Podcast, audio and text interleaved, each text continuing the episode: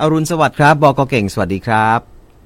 สวัสดีครับ คุณวาลินครับ สวัสดีคุปปี้แล้วคุณผู้ฟังทุกคนครับ ขอบพระคุณมากครับ มากันที่เรื่องของกฎของกรตครับ ที่ตอนนี้ยังคงอยู่ในเฟสของการสอบถามความเห็นอยู่ถึงวันที่ 15 มีนาคมใช่ไหมครับเรื่องของการคุมเข้มการโฆษณาผู้ประกอบการ การโฆษณาโดยผู้ประกอบการสินทรัพย์ดิจิทัลครับ แนวคิดเรื่องนี้พี่เก่งคิดว่ามีที่มาหรือมีแรงจูงใจมาจากอะไรอะครับ เพราะผมคิดว่าจริง ๆ เรื่องเนี้ยเป็นเรื่องที่ทางกรตต้องทำอยู่แล้ว เพียงแต่ว่า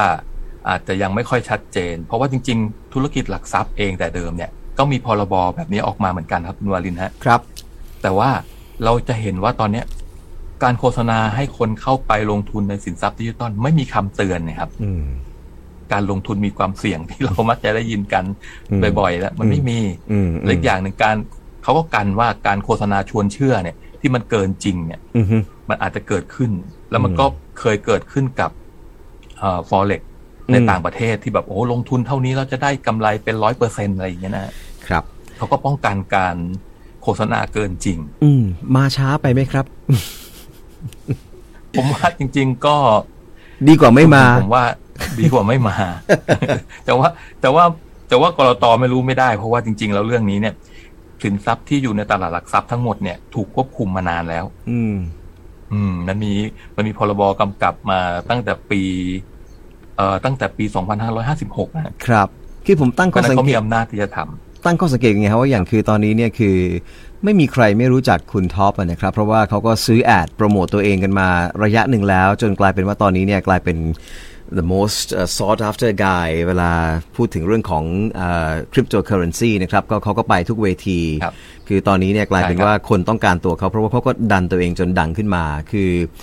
ดังมาควบคู่ไปกับคริปโตเลยครับ ทางคุณท็อปเนี่ยครับนั่นนั่นจะเข้าข่ายโดนควบคุมโดยเอ่อกฎหมายที่จะออกมาครั้งนี้ด้วยหรือเปล่าครับ เขาก็เข้าขายด้วยครับ เพราะว่าเราก็จะเห็นที่เขาไปซื้อโฆษณาตามเว็บไซต์ต่างๆ ก็ไม่มีคำเตือนเรื่องของการลงทุน ก็จะมีแต่เชิญชวนให้คนเข้าไปสมัคร แล้วก็ในกรตออกมาครั้งนี้เนี่ยบอกว่าห้ามโฆษณาถึงจำนวนปริมาณลูกค้า อืม ที่มีปริมาณมาก ทั้งๆที่บางคนเปิดบัญชีแล้วอาจจะไม่ได้ซื้อขายก็ได้ อืม ครับ อืมแล้วรวมรวมถึงการให้อินฟลูเอนเซอร์เนี่ย เข้ามาเชิญชวนด้วย ซึ่งเรา อืม ก่อนหน้าเนี้ย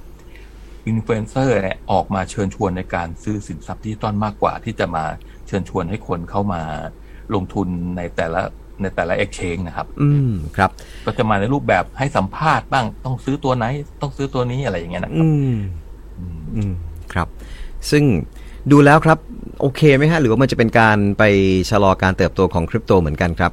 สำหรับกฎ ว่า ต่างๆ ที่ออกมา มีข้อไหนบ้างครับ ผม ที่ ว่า ที่พี่เก่งเห็นด้วยกับไม่เห็นด้วย อืม ผมผมเห็นด้วยทุกข้อเลยครับคุณวาลินนะ ลองไล่ไปทีละข้อเลยดีไหมครับ เอ่อในข้อแรกเลยก็คือที่เราเห็นคือการห้ามโฆษณาในพื้นที่สาธารณะ อืมฮึ ซึ่งเราซึ่งถ้าเกิดว่าเรามองตัวเราเองนะครับ ในสินทรัพย์ดิจิตอลเนี่ยหรือคริปโตเคอเรนซีมองตัวเองเป็นสินทรัพย์ อยู่ระดับเดียวกันกับผู้ประกอบการที่เป็นเอ่อตลาดหลักทรัพย์เนี่ยก็ต้องเข้าเงื่อนไขเดียวกับเขาฮะ ครับ จะจะมาจะมาบ่ายเบี่ยงไม่ได้ อืม เราจะเห็นว่าเราจะเห็นว่าเอ่อโบรกเกอร์ต่างๆ ไม่เคยโฆษณาตามป้ายทางด่วนเลยนะฮะเห็นไหมฮะ นี่แสดงว่า แสดงว่าตอนนี้เนี่ยอย่างอย่างของบิตคอยที่เห็นกันเยอะแยะไปหมดเนี่ยก็ต้องถูกโลออกหมดถ้ากฎหมายนี้ผ่านถูกไหมครับ ใช่ครับ อืม จริงๆแล้วผมเชื่อว่าผ่านแน่ ผ่าน ๆ แน่ๆ เพราะว่าดูแล้วไม่ได้ไม่มีอะไรที่มันขัดต่อความต่อหลักปฏิบัติของสินทรัพย์ที่ผ่านมา ครับ เนี่ยนะครับ อืม แล้วก็การโฆษณาที่ไม่ใช้ภาษา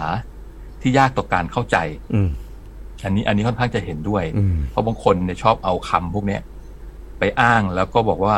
เหมือนกับจะได้ไม่ตกขบวนอะไรประมาณนี้ อืมอืมอืมอืม บางคนก็กลัวว่าเอ้ยแล้วฉันเป็นคนตกยุคหรือเปล่าที่ไม่มี เออ การถือครองสินทรัพย์ดิจิทัล อืม ไม่มีบิตคอยน์อะไร คื ประ อ มา มันณนี้ เข้าข่ายโฆษณาชวนเชื่อได้ง่าย ๆ เลยถูกไหมครับ ถ้าเกิดใช้คำพูดผิดไปเนี่ยถูกไหมฮะ ใช่ใช่ครับ แล้วก็กรอบเวลาที่การจะออกโฆษณาแล้วขออนุญาต 15 วัน ก็เป็นกรอบเวลาเดียวกัน อือฮึ กับที่ตลาดหลักทรัพย์ใช้ ครับ เอ่อก็เป็นก็ไม่ได้ไม่ได้มากหรือน้อยไปกว่ากันนะครับ อือฮึ แล้วก็ผมเห็นแล้วเนี่ยเงื่อนไขทั้งหมด ก็จะเป็นการล้อมาจากพรบของของควบคุมหลักทรัพย์นั่นเองครับ ไม่ได้แตกต่างกันมากเท่าไหร่เพียงแต่ว่า ในกรอบนี้เนี่ยมันจะมีลักษณะของการกำหนดขนาดตัวอักษรเพิ่มเติมเข้ามาว่าต้อง มีความใหญ่หนึ่งในสาม อืม คือตัวตัวตัวที่ต้องออกมาเพื่อเป็นคำเตือนนะครับ ครับ ซึ่งแต่เดิมเนี่ยเอ่อที่กำกับหลักทรัพย์เองไม่มี อืม อืมเพราะฉะนั้นเนี่ยถ้าเกิดเรามองว่าเราจะอยู่ในสภาพเดียวกันกับหุ้นหรือหรือในตลาดสินทรัพย์อื่นๆเนี่ยก็ควรจะใช้กฎระเบียบในเงื่อนไขในการโฆษณาที่ใกล้เคียงกัน ครับ นะฮะ อืมฮะ แล้วจริง ๆ แล้วโฆษณาแบบเนี้ยที่เราเห็นเยอะๆเนี่ยนะคุณวาลินนะฮะในต่างประเทศเขาก็แซวกันนะครับ ว่า ในเทในซูเปอร์โบว์เนี่ย อืม ในการแข่งขันซูเปอร์โบว์ที่ต่างประเทศ อืม มีแต่โฆษณาสินทรัพย์ดิจิตอล ครับคุณวาลิน ปีที่ผ่านมานี้ใช่ไหมครับเมื่อวันจันทร์ที่ผ่านมาตามเวลาในประเทศไทย ใช่ใช่เขาบอกว่ากลายเป็นงานคริปโตโบว์ไปแล้วครับ คริปโตโบ เห็นภาพอืม เพราะว่าในต่างประเทศเองเรื่องนี้ก็ก็แบบว่าให้ความสำคัญเหมือนกัน ครับ เรื่องของการโฆษณาไม่ว่าจะเป็นสิงคโปร์ อืม เอ่อเรื่องของในของประเทศสเปนอังกฤษ ทุกคนมีกฎหมายแบบเดียวกันหมดนะครับ ที่จะออกมาควบคุม เพราะฉะนั้นเราก็ควรจะต้องทำเหมือนกัน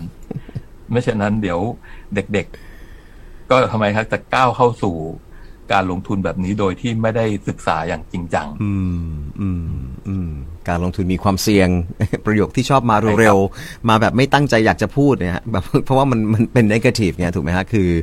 ใช่ ผม ครับ ผมเห็นข้อหนึ่งที่เหมือนกับว่า นอกจากคุณจะพูดถึงว่าคนที่รวยหรือว่ามี capital gain แล้วเนี่ยคุณต้องพูดถึงคนที่ขาดทุนด้วยอ่ะ ใช่ ตรงเนี้ยผมชอบ ควรจะต้อง ใช่ครับ เพราะคุณไม่เคยพูดถึง มีการขาดทุน เคสของการขาดทุนเลยไงฮะพูดแต่เคสของคนที่กำไรรวยให้คนเกิดความโลภและอยากเข้าไปลงทุนตรงนี้ อืม จริงครับจริงครับ ไม่ว่าคุณจะมีเครื่องมืออะไรก็แล้วแต่นะครับหรือจะบอกว่าฉันเก่งดูกราฟเนี่ยนะครับ แต่จริง ๆ เรื่องของกราฟนี่มันก็ไม่ได้ช่วยประเมินความถูกต้องได้ว่ามันจะขึ้นหรือมันจะลงนะ อืม มันอารมณ์ล้วน ครับ อืม ๆนะครับ อืมครับ เอาแล้วในเมื่อมันก็เป็นหลักที่สอดคล้องกับสินทรัพย์ในตลาดหลักทรัพย์อยู่แล้วเนี่ยทำไมต้องต้องรอถามความเห็นถึง 15 มีนาคมด้วยอะครับ มันมีหลายข้อที่ไม่เหมือนกันนะคุณวาลิน อืม เนื่องจากว่าในยุคนี้มันมีเรื่องของเอ่อเทคโนโลยีเข้ามาเกี่ยวข้อง มันมีเรื่องของการโฆษณาในออนไลน์นะครับ อืม ซึ่งสมัยก่อนมันไม่มี อ๋อ เพราะฉะนั้นมันก็เลยทำให้ต้องรับฟังความคิดเห็นก่อน อืม ผมว่าจริงๆกรตก็ทำแบบนี้มามาเหมือนกันเมื่อตอนที่จะออกเออการเก็บภาษี ครับ ทุกคนก็เข้าไปแสดงความเห็นกันว่าควรจะเก็บหรือไม่ควรจะเก็บนะฮะ อืมอืมอืม ก็ถือว่าเป็นระเบียบวิธีที่ทางกรตทำมาโดยตลอด ก็คือรับฟังความคิดเห็นก่อนว่าจะเห็นด้วยหรือเปล่า อืม อืม นี้ผู้คนที่จะเข้าสู่ตลาดเนี่ย ผมคงว่า ผมคิดว่าคงไม่น่าห่วงเพราะปัจจุบันเนี่ย ก่อนที่จะสมัครหรือกำลังสมัครอยู่ มันมีข้อสอบอยู่แล้วว่า ทุกคนจะต้องผ่านการทดสอบ อืมอืม ไม่ได้ไม่ได้สมัครง่ายเหมือนเมื่อก่อนแล้วฮะถ้าทำข้อสอบไม่ผ่านก็สมัครไม่ผ่านด้วยเช่นกันแล้วคุณวารินก็เขาก็ไม่ให้ลงทุน วัดความรู้ความเข้าใจว่าคุณเข้าใจว่าคุณกำลังจะเสี่ยงอะไรกับตัวเองอยู่ใช่ไหมครับ ใช่ครับ ซึ่งกฎระเบียบอันเนี้ยกรตก่อนหน้านี้ก็ทำเฮียริ่งเหมือนกัน อืมฮึ ว่าควรจะมีการทำแบบข้อสอบหรือเปล่า ก็มีเสียงวิพากษ์วิจารณ์เยอะฮะ อืม แต่ว่าคราวนี้เสียงวิพากษ์วิจารณ์มันมาออกกับคนที่จะก้าวเข้าสู่เมตาเวิร์สนะครับคุณวาลิน อ่ายังไงฮะ ที่เขาจะทำที่เขาจะทำเกม อืม เอ่อที่เขาจะทำเกมไฟล์ที่เขาจะออกเอ่อ NFT market อะไรพวกเนี้ย อืม เขาก็ต้องเข้าสู่กระบวนการโคต้องอยู่ในการควบคุมโฆษณานี้เหมือนกัน โอ้ เห็นเห็นบางคนที่จะเข้าเขาก็บ่นจริงอะครับ อืม ครับ คือถ้า นะฮะ บริสุทธิ์ใจหรือว่าไม่ได้มีแนวคิดหรือว่าความคิดที่จะจะโกงเนี่ย มันก็ไม่เห็นต้องกลัวการถูกตรวจสอบไหมครับ ใช่ครับใช่ อืม จริง ๆ ไม่ต้องแทบจะไม่ต้องกลัวเลยครับ ยิ่งดีด้วยซ้ำถ้าเกิดว่าเราโฆษณาแล้ว มีความคิดเห็นในทางด้านอื่น หรือมีคำเตือนกำกับ อืม อยู่ด้วยเนี่ย อืม ก็เป็นการ จะ เซ ช่วฟยจะช่วยทำให้ถูกต้องครับ ความน่าเชื่อถือขององค์กรของเขาเองก็จะดีมากขึ้นครับ ครับ อืม เออ ก็ ก็เห็นด้วยทุกข้อ เห็นด้วยทุกข้อ แต่ถ้าใครถ้าใครคิดว่ามีข้อไหนไม่เห็นด้วย อยากจะไปแสดงความคิดเห็นก็จริง ๆกรตก็ประกาศให้ตอนนี้เข้าไปทำได้ทำแบบสอบถามได้ กรุ๊ปบีของเราคุณอนัทบอกหุ้นแปลนบีร่วง บิลบอร์ดที่เห็นกันอยู่เนี่ยนะครับ ฮะ อ่า ก็เต็มบ้านเต็มเมืองไปนะครับ มี ใช่ครับนอกนอกไม่ว่าจะบิลบอร์ดอย่างเดียวนะคุณวรินทร์ไปเว็บไซต์ไหนก็เจอ เจอหมดเลยฮะคือก็อัดเงินทุ่มซื้อแอดจนจนจนกลายเป็นแบบว่าดังขึ้นมานะฮะเป็นเป็นเซเลบริตี้ขึ้นมาเลยนะครับ ด้วยด้วยเงินที่เขาซื้อแอดโปรโมตตัวเอง ในส่วนของ ใช่ Bitcoin แล้วก็ไปร่วมเป็นอ่ะแหมแม้แต่รางวัลให้กับพวกบรรดานางงาม ก็ยังมีเป็น Bitcoin ด้วยเหมือนกันนะครับ ตรงนี้ก็ต้องจากนี้ไปจะถูกตรวจสอบโดยละเอียดเลยใช่ไหมครับ ผมถึงได้ถามไงว่าเอ๊ะมาช้าไปหรือเปล่า หรือว่ามาในจังหวะเวลาที่ดีแล้ว เพราะว่าเรากำลังจะมีผู้เล่นจากต่างประเทศเข้ามาด้วยใช่ไหมครับ ใช่ใช่ครับ เรากำลังจะมี Binance อืม ใช่ซึ่งก็โฆษณาอยู่ในคริปโตโบนะครับ คริปโตโบชอบมากเลยผู้ฟังของเราคุณนกกี้ก็ชอบคำนี้เหมือนกันนะครับคริปโตโบนะ ใช่ ในเมื่ออยู่ในเทศกาลแห่งความรักนะครับ พี่เก่งก็เลยอยากจะพูดถึงรักในด้านมืดบ้างดาร์กไซด์บ้างเมื่อรักไปไม่รอด แล้วต้องมีการแบ่งสินทรัพย์ดิจิทัลกันเนี่ยมันเกิดอะไรขึ้นเหรอครับ ไหนมีเคสตัดี้อะไรเกิดขึ้นฮะ จริงๆ ตอนแรกว่าจะคุยเรื่องนี้เรื่องเดียวนะคุณวาลิน อืม เรื่องของการหย่าร้าง เพราะว่ามันไม่มีเทคโนโลยีอะไรที่จะมามอบความรักอะไรในยุค แล้วมันผ่านวันแห่งความรักมาแล้วด้วยนะ อ่ะฮะ ทีนี้คดีที่เกี่ยวที่เกิดขึ้นเนี่ยกำลังจะบอกคุณผู้ฟังว่า เรามักจะเห็นตลกล้อเลียนกันเรื่องของการซ่อนเงินภรรยา เพราะผมเพราะผมเห็นบทความนี้แล้วผมก็ตลกมากเลยผมข เพราะผมก็ซ่อนเงินภรรยาเหมือนกันอะไรเงี้ยแหละฮะ ำก็คนบางคนเราเคยเห็นข่าวไหมครับก็เขาซ่อนเงินภรรยาไว้ที่เอ่อในในรถ แล้วเขาก็ขายรถมือสองไปปรากฏว่าคนที่ซื้อรถมือสองเนี่ย เจอเงินที่ถูกซ่อนไว้ในรถ อันนี้ไม่รู้ว่าเรื่องจริงหรือเปล่านะครับ น่าจะจริง แต่ทีนี้สินทรัพย์ดิจิตอลเนี่ย มันมีปัญหาตรงเนี้ยคุณวาลิน ครับ ผมเคย ผมเคยเล่าให้คุณผู้ฟังฟังว่าสินทรัพย์ดิจิตอลเนี่ย มันต้องย้ายมาอยู่ในกระเป๋าสตางค์ที่เป็นฮาร์ดแวร์ได้ อืม ทีนี้ถ้าเกิดมีเรื่องหย่าร้างกันปุ๊บเนี่ย การเปิดเผยสินทรัพย์ดิจิตอลที่อยู่ในที่อยู่ในโบรกเกอร์ที่อยู่ในเอ็กชแนนทั้งหลายเนี่ย มันอาจจะไม่ใช่ข้อมูลหรือข้อเท็จจริงก็ได้ ยังไงนะฮะ การที่เราเห็นที่อยู่ในบัญชีออนไลน์ อืม หรือที่อยู่ในบัญชีที่เราไปเปิดซื้อขายเนี่ย อืม มันอาจจะไม่ใช่มูลค่าจริงที่เราเห็น ผมอาจจะไม่มีหนึ่งพันบิตคอยก็ได้ ผมอาจจะย้ายบิตคอยมาอยู่ในฮาร์ดแวร์วอลเล็ต อ๋อ ซึ่งฮาร์ดแวร์วอลเล็ตนี่ยมันเป็นฮาร์ดแวร์ที่เราสามารถเอาไปซ่อนที่อยู่นอกดิจิตอลได้ฮะ อ๋อมันเป็นส่วนตัวของเราเรามี wallet ส่วน มัน ตัว เป็นส่วนมันมีส่วนตัวใช่ครับถ้าลักษณะรูปร่างของฮาร์ดแวร์วอลเล็ตมันเป็นลักษณะเหมือนทำไดร์อะครับ อืม อืม พอเราเสียบแล้วเราสามารถที่จะย้ายสินทรัพย์อันนั้นมาอยู่ในทำได้ นี่นี่คือสิ่งหนึ่งที่สินทรัพย์ดิจิตอลแตกต่างจากหุ้น ซึ่งตัวเลขนั้นอยู่ในส่วนกลาง อ่า ททีนี้ถ้าเป็นถ้าเป็นหุ้นปุ๊บเนี่ย พอมีเกิดการหย่าร้างปุ๊บ การแบ่งส่วนกันเนี่ย มันทำง่าย เพราะว่ามันเป็นตัวเลขนั่นแหละที่เห็นอยู่ในตลาดในส่วนกลาง ต้องครับ อืม มันมีคนดูแลบัญชีให้เรา อือฮึ แต่พอเป็นสินทรัพย์ดิจิตอลกับการกระจายอำนาจนะครับคำว่ากระจายอำนาจคือมันอยู่ใน มันอยู่ที่เราได้ด้วยฮะ DeFi นี่แหละใช่ไหมครับ Decentralization of Finance อืม ใช่ฮะ นี่คือเสน่ห์ของดีเซนท r a ไล นี่ชี้ช่องเลยนะครับ ว่า จากนี้ไปเนี่ยบรรดาสามีที่อยากจะซ่อนเงินภรรยาเนี่ยก็ชุควรจะมาอยู่ในสินทรัพย์ดิจิทัลเพราะว่าย้ายมาอยู่ใน wallet ส่วนตัวคุณได้ ใช่ครับ เพราะฉะนั้น นี่ การแจ้ง พี่พี่เก่งกำลังทำให้ สิ่ดิจิต้น บ้านแตกนะครับเนี่ย ผมกำลังจะบอกคุณผู้ฟังว่าถ้าเกิดมี มีคนรู้จักมีมีแฟนที่คุกคีอยู่ในวงการนี้นะครับ อืม เขาอาจจะมีฮาร์ดแวร์วอลเล็ตนะ ให้ถาม ที่เขาสามารถซ่อนได้อีกที่หนึ่งนะ อ่าเพราะฉะนั้น เพราะ ให้ ฉะนั้นคดีหย่าร้างใช่ครับ เพราะฉะนั้นคดีหย่าร้างที่เกิดขึ้นเนี่ย อืม เขาบอกศาลบอกว่ามันเป็นการยากมากเลยที่ที่จะประเมินว่า สินทรัพย์ที่เหลืออยู่เนี่ย มันเป็นจำนวนที่จริงหรือเท็จฮะ เพราะ มัน ว่า ศาลก็เลย เพราะว่าเขาอาจจะเก็บเอาไว้ในฮาร์ดแวร์ก็ได้ ฮะ ศาลก็เลยยังไงฮะ ตัดสินยังไงครับคดีนี้ ศาลก็ตัดสินไปเลยครับเอ่อคดีนี้คือของเดอร์ซูซานะครับ เดอร์ซูซาเนี่ย เป็นนักธุรกิจทางด้านเอ่อเทคโนโลยีเหมือนกันนี่แหละครับเขาก็พอเขาถูก พอเขาหย่าร้างเขาก็ขายกิจการแล้วก็แบ่งสินทรัพย์กันแต่ส่วนหนึ่งที่ศาลสั่งก็คือว่าเขาสเขาสั่งให้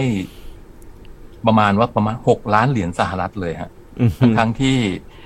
ทั้งทั้งๆที่แฟนเขาบอกว่ามีถึงหนึ่งพันบิตคอยน์ก่อนหน้านั้นที่เอาไปลงทุนนะที่เอาเงินไปลงทุน อืม แต่ว่ามันตรวจสอบไม่ได้ครับ ว่าจริง ๆ แล้วที่แจ้งต่อศาลเนี่ย มีอยู่เท่าไหร่ อ๋อ แต่ยังไงก็ต้องแบ่งสินทรัพย์กันเมื่อมีการหย่าร้าง อ่า ครับ ทีนี้เวลา มันก็เลยสร้างความปวดหัวให้กับนักกฎหมาย อืม ที่ไปเป็นทนายให้กับทุก ๆ คดี อันนี้เป็นคดีแรกที่ถือว่ามีสินทรัพย์เยอะที่สุดมันก็เลยเป็นข่าว อืมฮึ ทีนี้นักกฎหมายเขาบอกจริง ๆ มันมีคดีอื่นอีกเยอะ อืม ที่ไม่ได้เป็นข่าว อืม แล้วเขาก็ไม่สามารถที่ไปตรวจสอบได้ว่าบิตคอยหรือสินทรัพย์ดิจิตอลที่เขาแจ้งมาเนี่ย อืม มันมีจริงอยู่เท่าไหร่ฮะ อืมครับ เพราะฉะนั้น เพราะฉะนั้นอันนี้ก็เป็นสิ่งหนึ่งที่ คุณผู้ฟังต้องรู้ไว้ว่าสินทรัพย์ดิจิตอลจริง ๆ ต้องมูฟ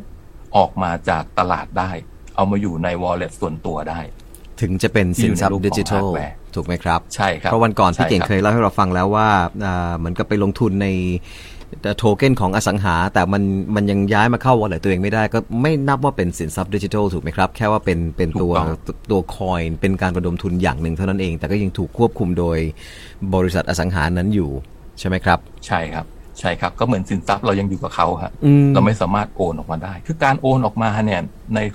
ในนักลงทุนคริปโตเคอเรนซีเนี่ยเขาถือว่ามันแบบมันปลอดภัยกว่าที่จะฝากเอาไว้ที่ในในส่วนกลางนะครับ เพราะอะไรอะฮะ ถ้าเกิดมีการลักพูออกไป สินทรัพย์ยังอยู่ในกระเป๋าเราครับ คุณวาลิน มันย้ายข้ามเครือข่ายไปอยู่กับตัวอื่นได้ อ่ะเดี๋ยวเดี๋ยวเดี๋ยว เหมือน เนื่องเนื่องด้วยเป็นเรื่องใหม่นะครับรักพูลก็คือ ครับ ดึงพรม ดึงพรมอ่ะมันคืออะไรนะฮะรักพูลเนี่ย มันคือมันคือการชักดาบครับปิดปิดปิดบริษัทหนีไปเลย เขาใช้ภาษานี้กันเหรอฮะชักดาบ เขาใช้ภาษา เขาใช้รักพูลเขา เขาใช้ ใช้รักรักพูล รักพูล ดึงดึงพรมออกไปเลยใช่ไหมครับ อืม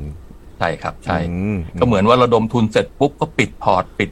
เว็บไซต์หนีไปเลย เพราะฉะนั้นเนี่ยเรา อันที่ ต้อง สอง เราต้องย้ายมันมาอยู่ใน wallet เราได้ถึงจะดีกว่า โอเค ข้อที่สอง ใช่ครับใช่ข้อที่สองคือเกิดเกิดดีฟานั้นถูกแฮ็กแล้วก็การเป็นดีฟานี่มันป้องกันไม่ได้ด้วยด้วยฮาร์ดแวร์วอลเล็ตเพราะเราต้องเอาสินทรัพย์เราไปฝากเขาไว้ อือฮึ นะครับ อืม อันที่สองคือเกิดเราอยากจะย้ายย้ายนะครับ ย้ายไปอยู่ในโบรกเกอร์อื่น อืม หรือ Exchange อื่นก็สามารถทำได้ง่าย อืม เพราะมันอยู่กับเรา อืม อ่า เข้าใจ กรคณีรับ ที่เราลืมรหัสผ่านมันยังอยู่กับเราฮะ มันยังอยู่กับเรา เข้าใจเข้าใจ ใช่ครับ เราสามารถที่จะไปเสียบในคอมพิวเตอร์ แล้วก็ t r a n s f e r ออกจากฮาร์ดแวร์วอลเล็ตเข้าไปอยู่ในพอร์ตเราได้เหมือนเดิม ได้เลยครับ ดีครับ